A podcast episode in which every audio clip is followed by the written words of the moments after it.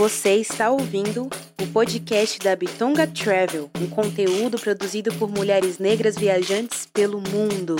Voa, passarinha, voa, voa, voa pra longe daqui. Voa, passarinha, voa, voa, nada pode te impedir. Oi, oi, bem-vindas ao podcast da Bitonga Travel. Eu sou Rebeca Leteia. Oi, oi, bem-vindas. Eu sou a Dani Romão.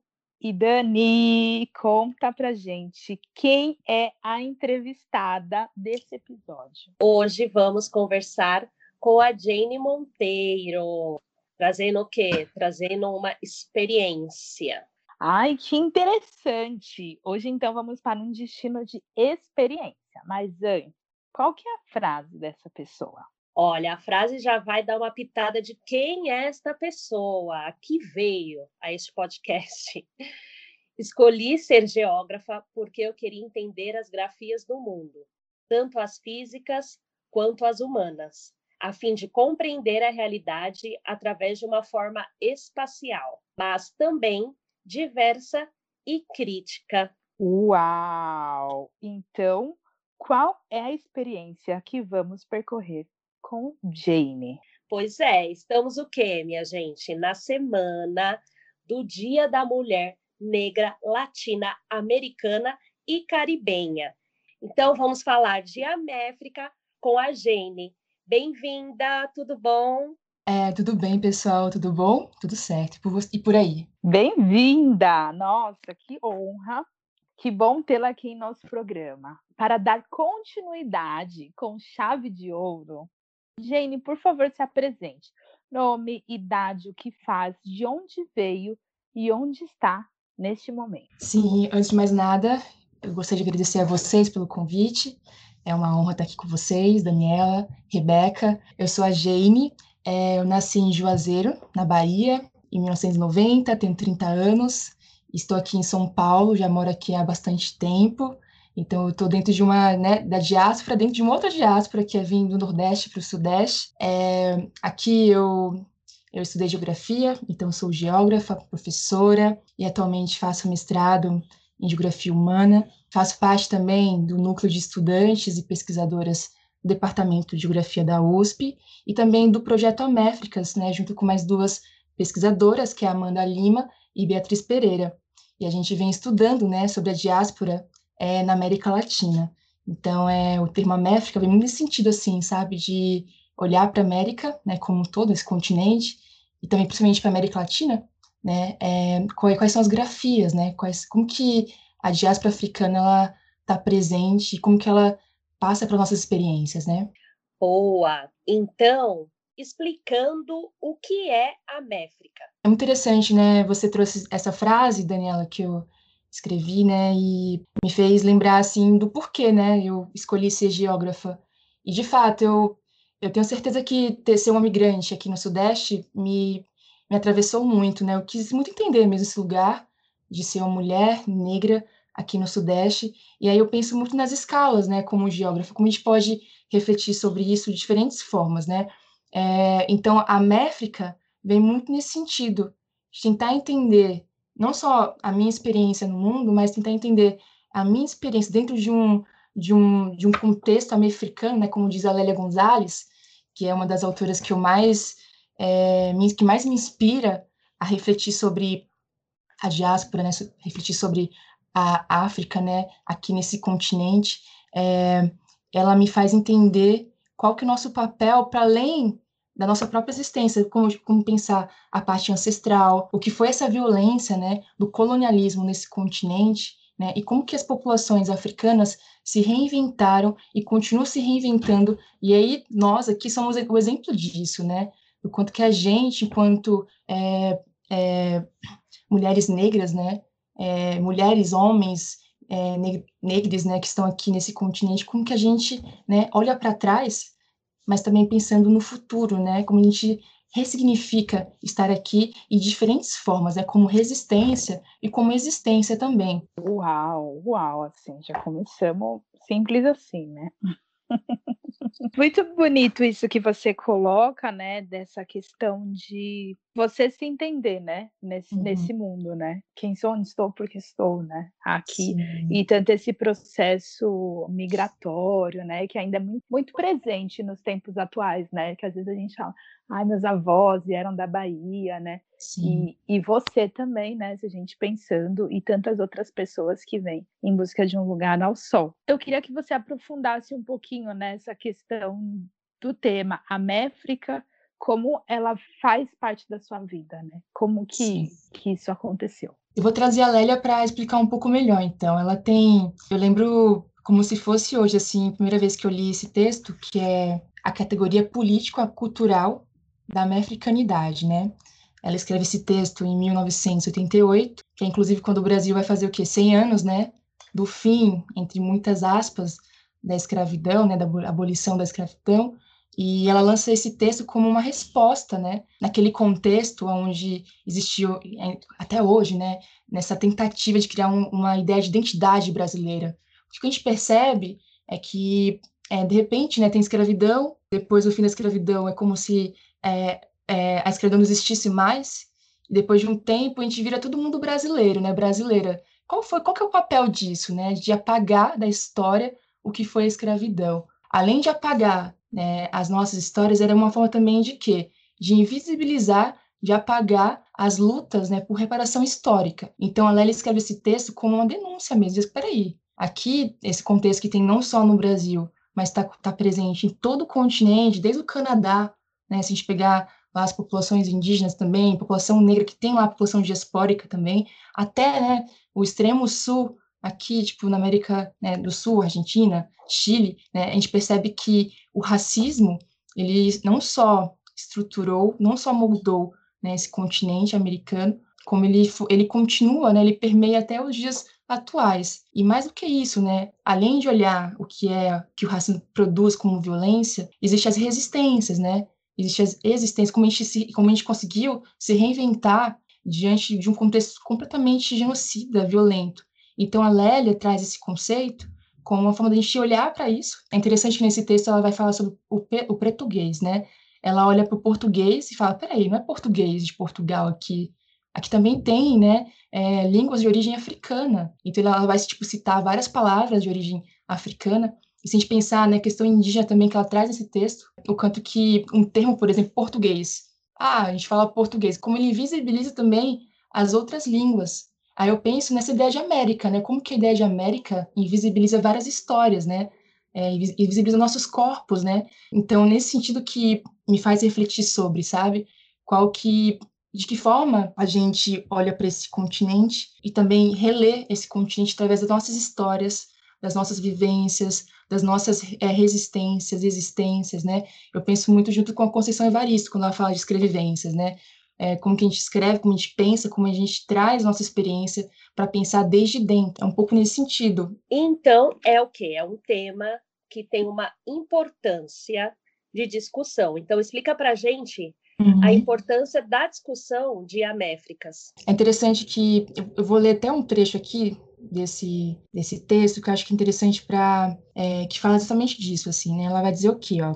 Que essa categoria, ela, esse termo, né, nos permite ultrapassar as limitações de caráter territorial, linguístico, ideológico, abrindo novas perspectivas para um entendimento mais profundo dessa parte do mundo onde ela se manifesta, América e como um todo, né, o sul, central, norte insular, para além do seu caráter puramente, puramente geográfico, a categoria de americanidade incorpora todo um processo histórico de intensa dinâmica cultural, adaptação, resistência, reinterpretação e criação de novas formas. Então, é, ela fala que eu penso muito em Sankofa, né, aquele adinkra que, que tem né, um pássaro olhando para trás. Esse adinkra, ele fala o quê, né?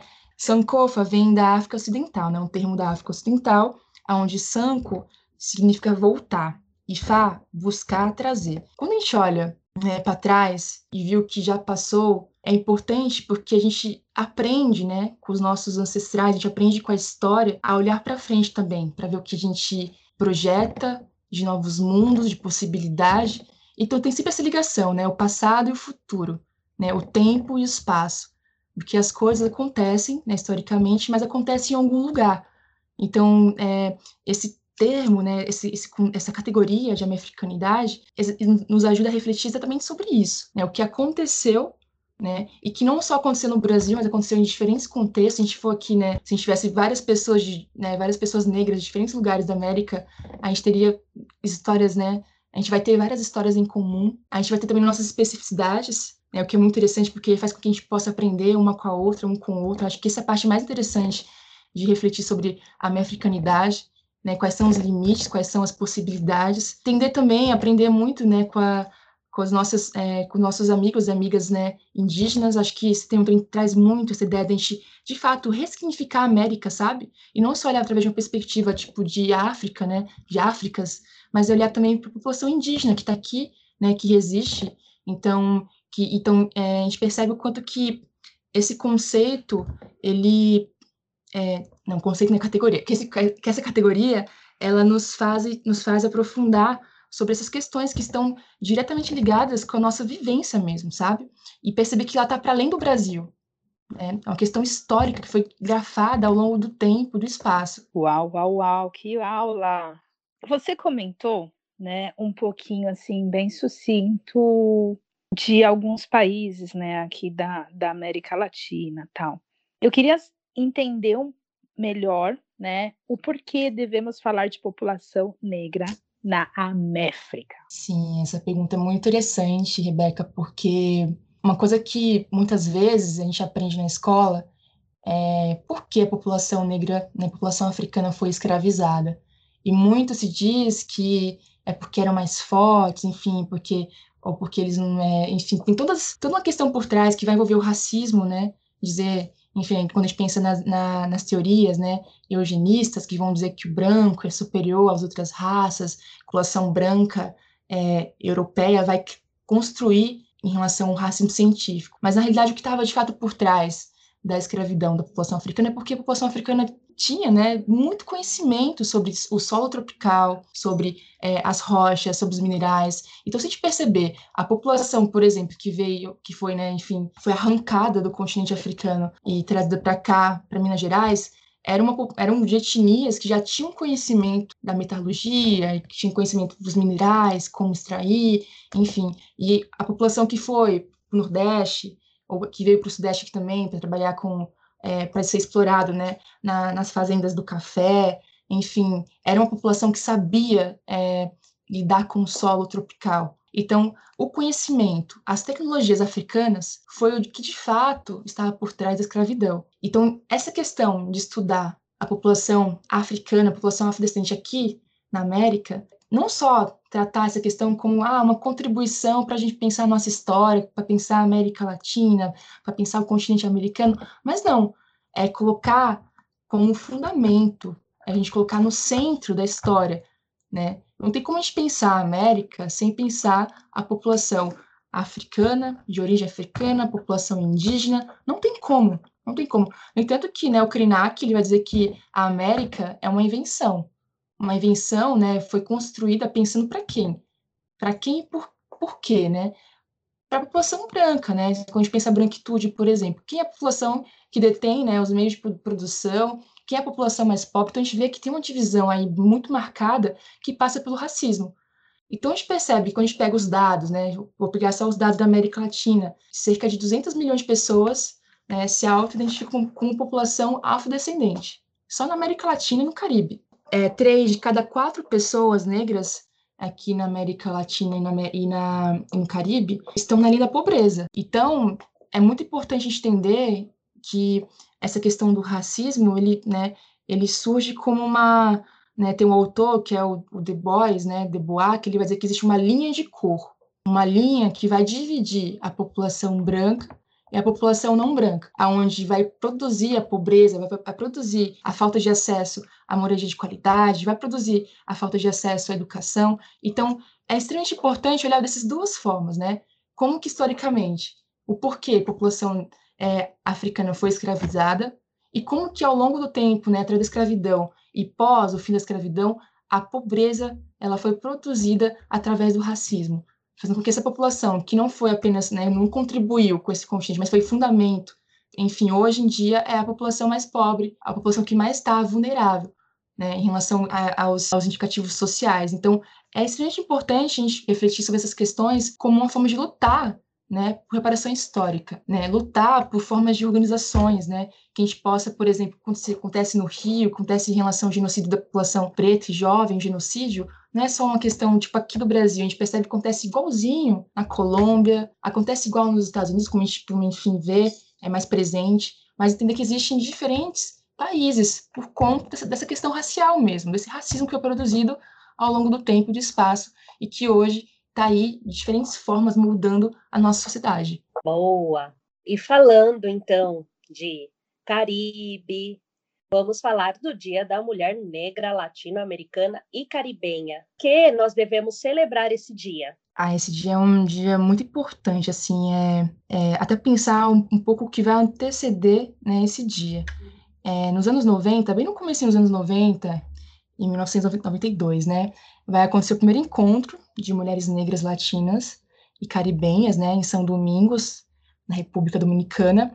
E nesse encontro vai vai estar presente mulheres negras, né, de diferentes locais no continente africano, né, América Latina, do Caribe. E é nesse nesse encontro vai nascer a rede de mulheres afro-latino-americana e caribenha. E dessa rede, essas mulheres vão lutar, né, para o dia, para que a gente possa não só comemorar o encontro, mas que a gente possa refletir sobre as questões né, que nos envolve, né, pensar essa questão que não é só uma questão de ser mulher negra no Brasil, mas a gente entende que tem uma questão que nos une, não só em relação às nossas origens, mas em relação à nossa história, em relação é, a como que a gente é, vivencia né, o que é ser uma mulher negra nesse continente, nessa parte do continente, né, então esse dia ele é muito importante, porque é uma forma de, de, de encontro, né, a gente percebe que é, esse dia, ele, em diversas partes da América Latina e do Caribe, as mulheres vão, vai, vai ter encontros né, de mulheres, vai ter é, eventos, vai ter, enfim, discussões, vai ter, enfim, são formas de pensar, né, organizações sociais, porque, como diz a, a Jurema Werneck, né, ela, diz, ela tem um texto muito interessante que ela fala assim, que nossos passos vêm de longe. Então, a gente entender o que nos une, né, quando a gente pensa que nossos passos vêm de longe, né, e de que forma a gente pode se organizar, né, é, não só, enfim, para resistir, mas também com criar espaço que a gente possa existir, que a gente possa quilombar, né, que a gente possa é, refletir sobre o que é ser uma mulher negra nessa parte do continente. Olha, Jane, eu vou ficar aqui, né, nesse podcast, porque você fala de muitas pessoas das quais eu admiro muito, né? Lélia Gonzalez, é, Jurema Werneck, e você também fazendo todo esse percurso. Bom, gostaríamos de saber se você teria alguma curiosidade, né, de mulheres negras da América Latina e Caribe que você gostaria de compartilhar conosco, assim, para dar aquela curiosidade de viajante. Sim, é, eu acho que eu posso trazer no sentido de pensar algumas mulheres que são muito incríveis para a gente pensar, né? É, a Méfica, a gente trouxe a Lélia, né? A gente trouxe a Werneck, a gente pode pensar a Beatriz Nascimento também, que é uma historiadora, que foi uma historiadora né, muito importante aqui do Brasil, que ela fala muito, né? Ela, tem uma frase que é muito interessante, ela fala assim, eu sou atlântica, porque é muito difícil para nós né, colocar, ah, eu sou brasileira, como a gente pode dizer que que nós somos parte de um país que todo tempo tenta nos apagar, né? Então a, a, a Beatriz traz essa frase muito interessante para a gente pensar mesmo, poxa, é muito importante entender o Atlântico Negro, né? O que foi de fato essa, esse, né? O que foi todo esse processo histórico, mas de que forma a gente pode se reinventar aqui, né? É, re, é, recontar a nossa história. É, então, eu trago um pouco a Beatriz, mas a gente pode pensar outras mulheres também, que estão muito ligadas à arte, né? Tem duas mulheres incríveis do Peru, que é a Vitória Santa Cruz. Ela tem um vídeo, nossa, muito forte. Toda vez que eu vejo, me arrepio, que é Me Gritaram Negra. Acho que muita gente deve conhecer. Ela, enfim, ela vem de uma família é, no Peru, Lima, de, de, artistas, né? Inclusive Lima, por muitos anos, né? Por muitas décadas, era conhecida como a, a cidade afro, né? É, do Peru. Então, tinha e tem hoje uma grande quantidade de população né, afro-peruana, e lá tem, enfim, é, eu, eu, cheguei a, eu cheguei a conhecer Lima, mas eu, não tinha um conhecimento aprofundado sobre como foi tão significativa a presença da população afrodescendente é, nessa cidade. Então, eu tenho muita vontade de voltar lá. Eu sei que lá tem um museu é, que conta um pouco dessa parte, dessa, história, né? Então, acho que seria interessante, é, a, enfim, a gente gosta de viajar, né? Tentar sempre olhar nesse, nessa questão, quais são as histórias, né? Quais são as histórias que não, não nos contam, né? Quais são as histórias que, é, que essa história, né? Tipo, enfim, a homogênea que eles vão chamar, né? Quais, quais são as histórias que eles apagam também, né? Porque quando a gente olha, tem um, um autor haitiano, que é o Trujillo, que ele vai dizer que toda, toda, toda narrativa histórica, né, é, ela tem ali um, uma, uma questão que é como se fosse memória. Quando a gente lembra de alguma coisa, a gente lembra aquilo que nos marca, aquilo que nos atravessa, né? Então, tudo, toda vez que a gente conta uma história, a gente vai deixar para trás outras histórias. A questão é, quando a gente leva isso para uma questão macro, né, de poderes, enfim, a gente percebe que muita história foi apagada. E não foi porque é, não foi, é, ah, foi, enfim, algo aleatório. Foi, de fato, algo escolhido para apagar. Né? Então, quando a gente é, olha para essas mulheres incríveis, né? A Lélia, a Werneck, a Beatriz, a Vitória Santa Cruz, tem uma outra cantora incrível também, que é a Susana Baca, né, peruana, que vai, enfim, através da música, recontar a história da, do Peru, do Peru negro, né? A gente percebe o quanto que é importante, de fato, a gente escutar né, essas escrevivências, assim, e a gente pode ver isso não só no Peru, no Brasil, na Colômbia também, tem um, é, um escritor, antropólogo, artista, que é o Manuel Zapata, que inclusive dialogava muito com Abdias do Nascimento aqui no Brasil, foram eles dois juntos, né, é, que, que, enfim, que fizeram o primeiro encontro, é, primeiro encontro de, é, o, não, o primeiro congresso da cultura negra das Américas, né, em Cali, na Colômbia, nos anos 70. Então, eu percebo que, tipo, é, além do Mano Zapata, também tem a irmã dele, que a Zapata, que, tipo, enfim, tem toda uma história de cultura é, ligada a, a, danças, né, afro-colombianas. É, então, eu percebo que, tipo, o quanto que a arte, ela está presente em nossas histórias, né, e o quanto que as mulheres, elas, enfim, elas, é, olhar para essas mulheres incríveis faz com que a gente possa repensar toda a nossa história, né? É, eu citei algumas aqui, mas se a gente for olhar cada país, né, a gente vai ver que tem histórias ali tipo, incríveis, né? Tem até uma, uma antropóloga, a Sheila Walker, né, que ela, ela tem um livro chamado Conhecimento Desde Dentro, que ela, enfim, ela vai conseguir, ela vai organizar esse livro, né? Ela vai, vai, é, é, vai ter várias pessoas de toda a América Latina contando a sua história.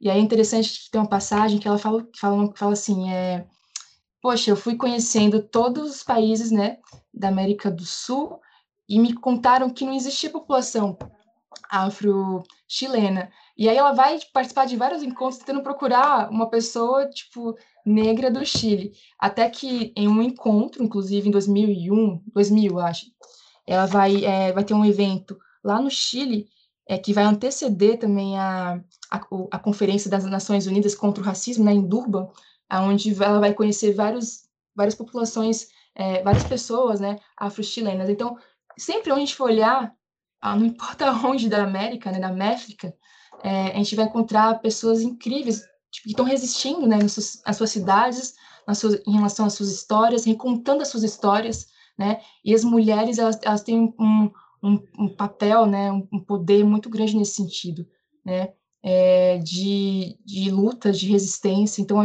esse dia, né, para a gente pensar a, a mulher negra né, latina e caribenha, vem muito nesse sentido mesmo, né?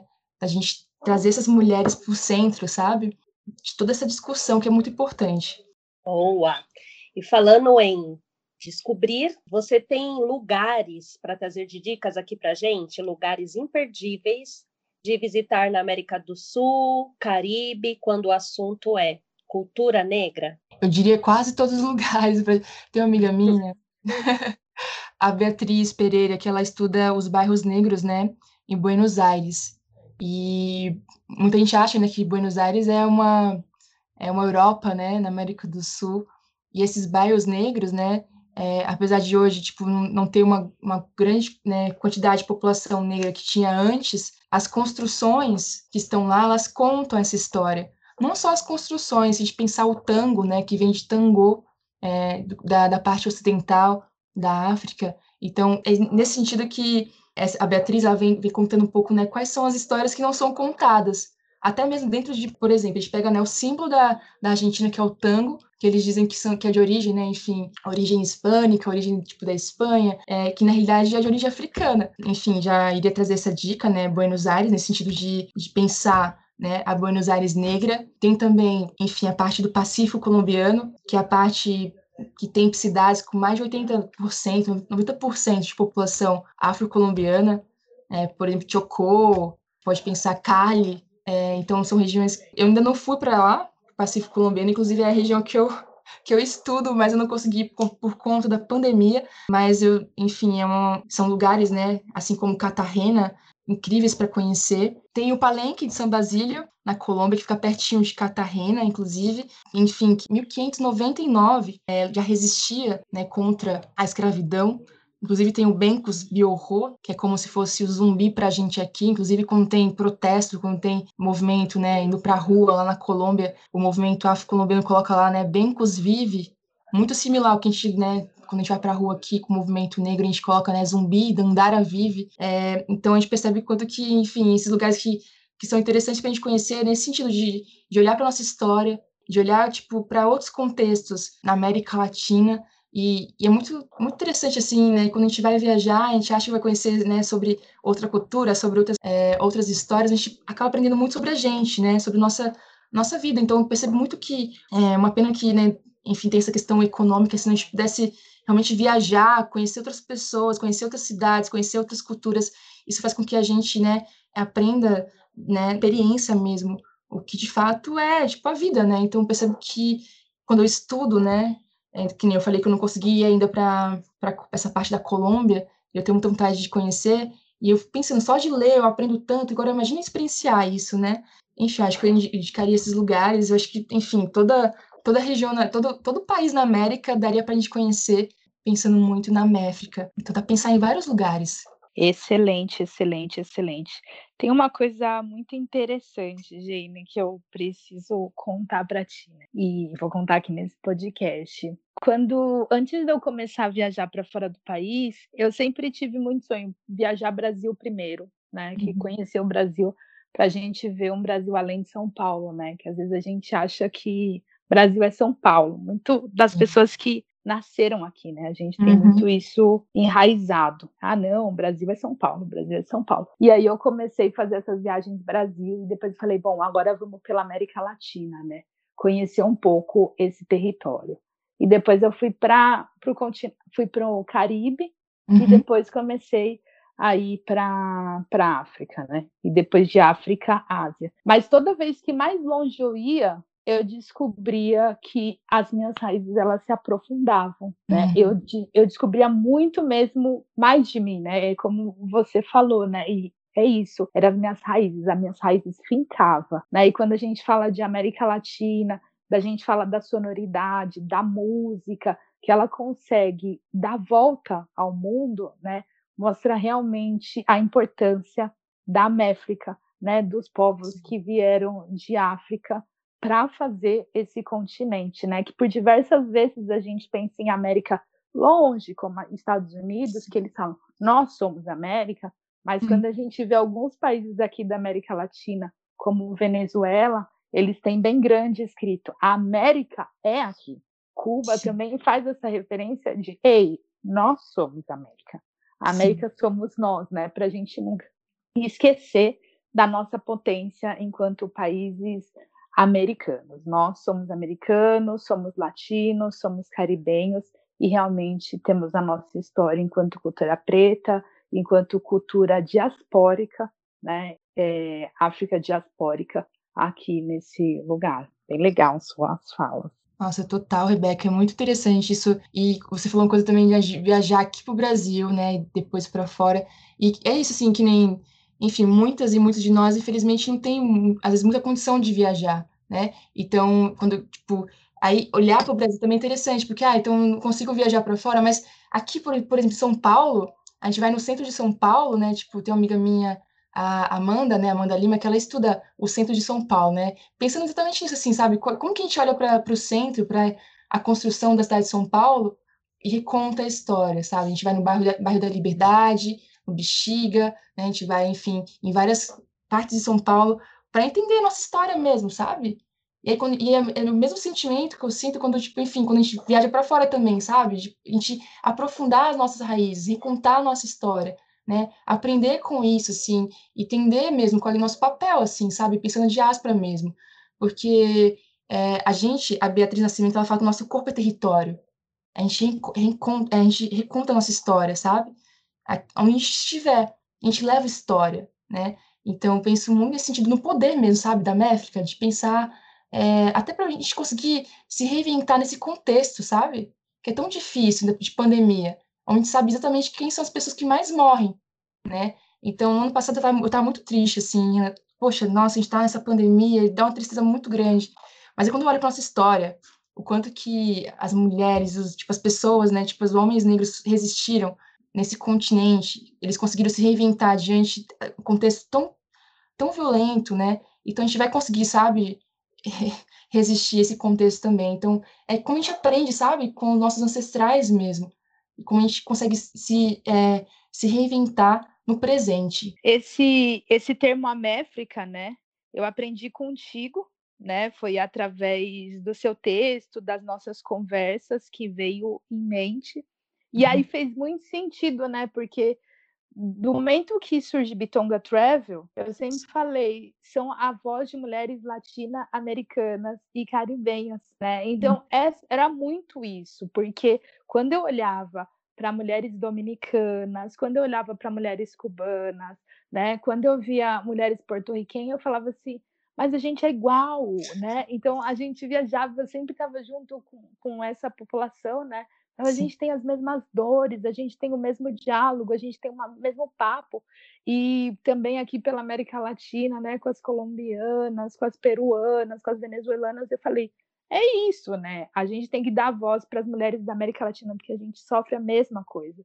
E aí, quando fala Méfica, eu falo assim: olha só, às vezes a gente não tem termo, a gente não tem um nome, né, para hum. dar, mas a gente, quando está realmente percorrendo, vivendo, viajando, a gente fala: é isso. Assim, acho que foi a mesma coisa da sacada da Lélia, e depois, quando o seu texto referencia muito, eu fui ler Lélia Gonzalez para entender, né? Tipo, uhum. se eu estou usando, foi o mesmo impacto que ela teve quando ela começou a percorrer a América Latina, a Caribe, e falou assim: não, eu não estou sozinha, não. É várias Sim. mulheres de um continente inteiro.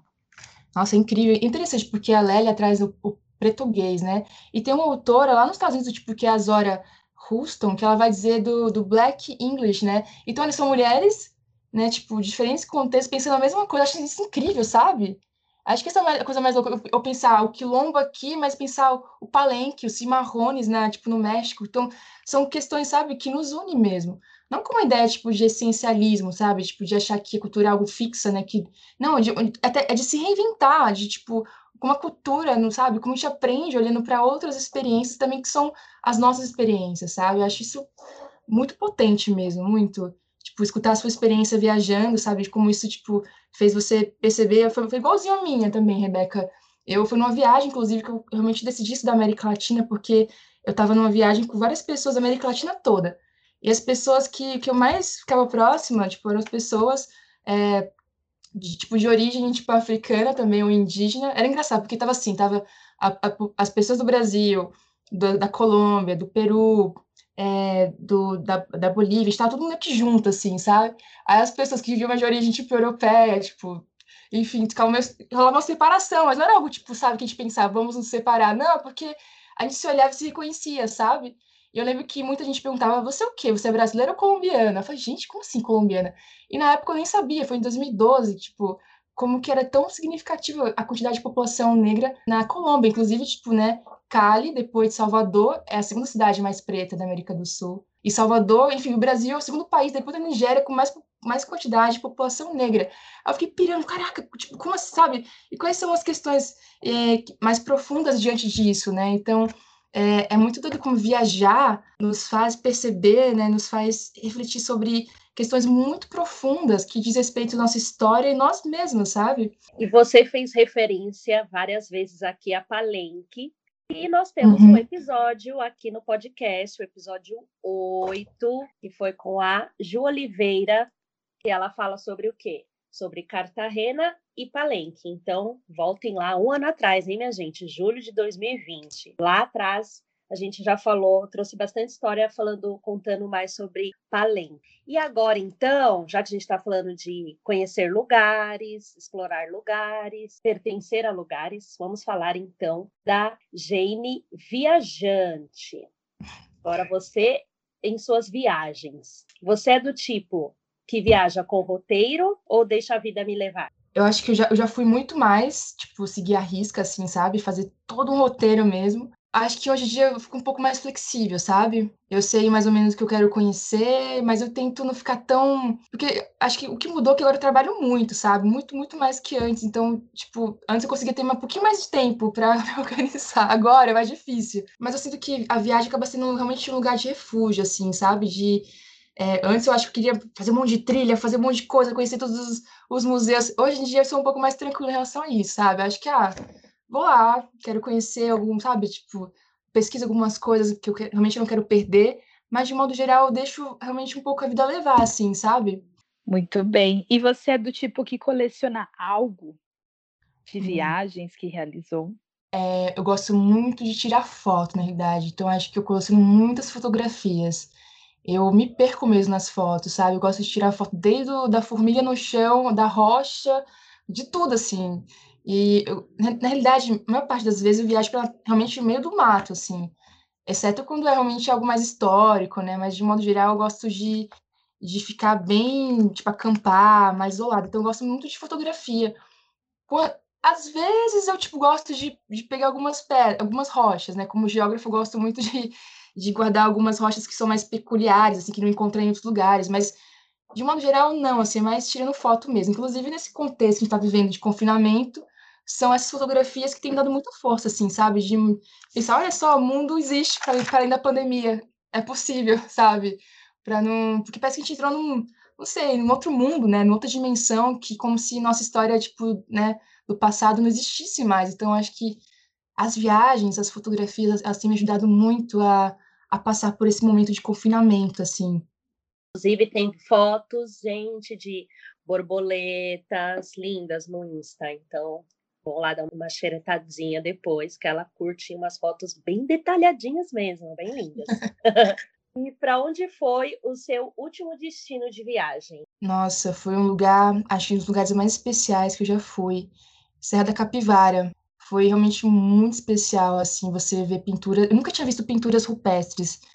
E quando eu vi pela primeira vez, eu senti vontade de chorar, assim, sabe? Porque você imaginar que 100, 100 mil anos atrás, 12 mil anos atrás, né, pessoas pintaram ali, deixaram suas marcas, né? E muito sensível, sabe? Tem uma pintura lá que é, é conhecida como o beijo, que são duas pessoas se beijando, sabe? Ah, Nossa, quando eu vi aquilo, eu falei, gente, que coisa linda, sabe? É interessante quando, que até hoje ninguém sabe como, né, que aquelas pessoas pintaram. Até hoje, eu vejo, vejo, gente do mundo inteiro pesquisar, do Brasil todo, vários cientistas, até hoje, ninguém sabe como que eles pintaram, o que eles utilizaram, né? Tem algumas hipóteses que diz que utilizaram alguma, algum tipo de, de planta que não existe mais, algum tipo, enfim, de seiva, mas não, não dá para saber. Então, isso foi muito especial, sabe? Inclusive, é, eu tive uma sorte que eu peguei um guia que era também geógrafo, e lá tem umas formações geológicas, assim, incríveis, assim, né? É, que eu gosto muito de olhar para elas e pensar como que, o que aquelas hum, serras, né? Elas contam para a gente de história do tempo geológico até, né? Os nossos, enfim, os primeiros, os primeiros, primeiras pessoas a pisarem nessa parte do continente que inclusive me faz refletir sobre a Méfrica, quanto que o termo América, Méfrica, vai visibilizar essa história também, sabe? Né? Inclusive, tipo, tem uma, algumas hipóteses que dizem que Luzia, né, que é, o, enfim, a ossada, o crânio mais antigo da América, que foi encontrado em Minas Gerais, veio dessa região, porque lá é pertinho do Rio São Francisco, né? Então tem toda uma rota, de, tipo, dizem que tem uma rota, né, tipo, de migração que vinha até aqui em Minas Gerais, que possivelmente Luzia veio também dessa região, né, da Serra do, do, da Capivara. Então, nossa, é, é um lugar muito, muito especial, é, que inclusive, tipo, vão dizer que tem é, sítios arqueológicos de diferentes tempos, né? Desde, tipo, 6 mil anos, 12 mil anos, 20 mil anos, mil anos atrás, sabe? Então, tudo meio que junto, assim, sabe? Então, é um lugar muito rico para a gente pensar a história da humanidade, sabe? Enfim, é um lugar muito, muito especial, eu super indico.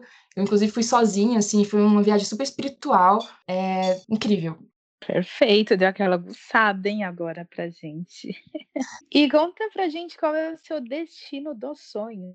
Nossa, tem, tem a, o Pacífico colombiano, quero muito viajar. Eu estava me preparando para ir, né, porque é a parte que eu estudo, né, e não consegui ir por conta da pandemia. Então, tem sido meu maior sonho ir para lá. E também tenho muitos amigos e amigas é, colombianas, tenho muita vontade de rever é, essas pessoas. E Cuba, né? Tenho um sonho há muito tempo de conhecer Cuba. Então, acho que esses são os dois lugares que eu tenho mais vontade de ir, não só para, enfim, pensar essa ideia diaspórica, mas para, sabe, tipo, realmente experienciar o que é viver, o que é estar, tipo, nesses dois países tão especiais, assim, pelo menos para mim, como tem questões muito é, ligadas à minha experiência mesmo, tipo, de pessoas que eu conheço e, enfim, nossa, tenho muita vontade de conhecer. Boa! E conhecerá e voltará aqui para contar para nós no podcast. Caminhando para o fim, deixe o seu arroba, como as pessoas podem se conectar com você nas redes sociais. Eu tenho Instagram, né? Jane, G-E-I-2-N-Z, Monteiro. Meu Facebook também é assim. E meu e-mail é jane, arroba hotmail. E aí, como o nome é meio, tipo, né, não tem quase nenhuma Jane, é bem mais fácil. Então, gostaríamos de agradecer imensamente, né, pelo seu tempo, por essa super contribuição que você pôde fazer para nós aqui no podcast da Bitonga Travel, compartilhar o seu conhecimento, assim como realmente trazer aí à tona a importância da gente discutir a métrica, da gente se reconhecer como a métrica. Então, muito obrigada. Eu desejo para você muita sabedoria, muita longevidade, né? Pesquisas, assim como de campo, né? E também de, de conhecimento através dos livros, através de pesquisadores realmente do tema e sou muito sua fã, como eu já disse várias vezes, né? Você é uma pessoa muito importante para o meio acadêmico, e eu sei que muitas das pessoas que estão ouvindo esse podcast a têm como referência, né? Tem muito orgulho de ti pela sua trajetória, então nada mais justo de reforçar esse reconhecimento, esse apreço, né, que eu tenho por ti e desejar muitas viagens, muitas realizações mesmo, e dizer que eu sou do time, eu sou pacífico, do time Colômbia, e estou apaixonada, ainda não fui. E tem uma coisa que acho que é muito importante, né? Esses amores platônicos a gente só vai alimentando e quando realiza, acho que faz muito sentido você falar que, uau, realmente esse era o tempo de eu chegar aqui e reconhecer esse espaço. Então, vida longa para ti, regada de muita sabedoria, de muito cuidado e muita proteção. Obrigada. Nossa, Rebeca, eu que agradeço, né, a você e a Daniela pelo convite. A Daniela eu conheço, tô conhecendo agora, né, então já é um prazer muito grande, Daniela. A Rebeca já acompanha há um tempo e você também é uma grande inspiração para mim. Muito, assim, nossa, eu lembro que quem me contou do Bitonga foi a Marielle. Ela falou, foi, nossa, uma rede de mulheres negras que viajam, que quero participar agora, sabe? Porque é, é tão importante essa rede, sabe? a gente poder compartilhar as nossas histórias, nossas vivências, saber de outras mulheres que estão por aí também, sabe? Essa coragem de viajar, de colocar, sabe? O corpo no mundo, né? De contar nossas histórias, de conhecer. Então, você, Rebeca, é uma grande referência para gente, né? É, fico muito feliz mesmo de poder estar aqui com vocês, escutar vocês, sabe? Tipo, eu né, acompanhar. Então, de verdade, muito, muito obrigada. Vida longa, né? a vocês, ao Bitonga, e vocês são muito especiais, muito importantes. Não tem uma pessoa que a gente fale do Bitonga que não fique emocionada, emocionado, sabe? Porque realmente é, é, é, muito, muito importante mesmo, assim, sabe? Porque é nesses lugares que a gente se aquilomba, que a gente se fortalece, que a gente, né, é, consegue né, passar por, por, momentos tão difíceis, inclusive como esse que a gente está vivendo. Então, meninas, muito, muito obrigada. Jane, obrigada pela aula. Viajar é aprender. Mas quando a gente está realizando um episódio de experiência, é aprender muito.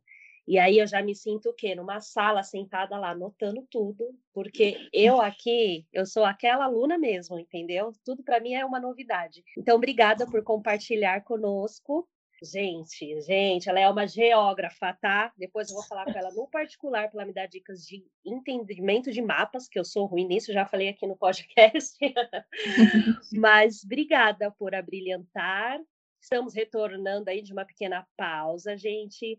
Essa, essa temporada aí, esse nosso segundo semestre de 2021 tem muita coisa e a gente não podia começar o quê? Com um tema diferente que não esse, para celebrar o Dia da Mulher Negra caribenha, latino-americana e trazendo o quê? Conhecimento e história para todos. Seja sempre muito bem-vinda aqui no nosso podcast. Vai ser sempre um prazer receber você e conversar. E é isso, né, Rê? Uhum, exatamente. E se você gostou desse episódio, compartilhe, vai ouvir os anteriores, porque estamos aqui, uma pessoa que escuta, a gente já faz uma festa, porque a gente realmente tem que trazer a narrativa de mulheres negras. E esse programa ele é totalmente produzida por mulheres negras. A vinheta também é feita por uma geógrafa.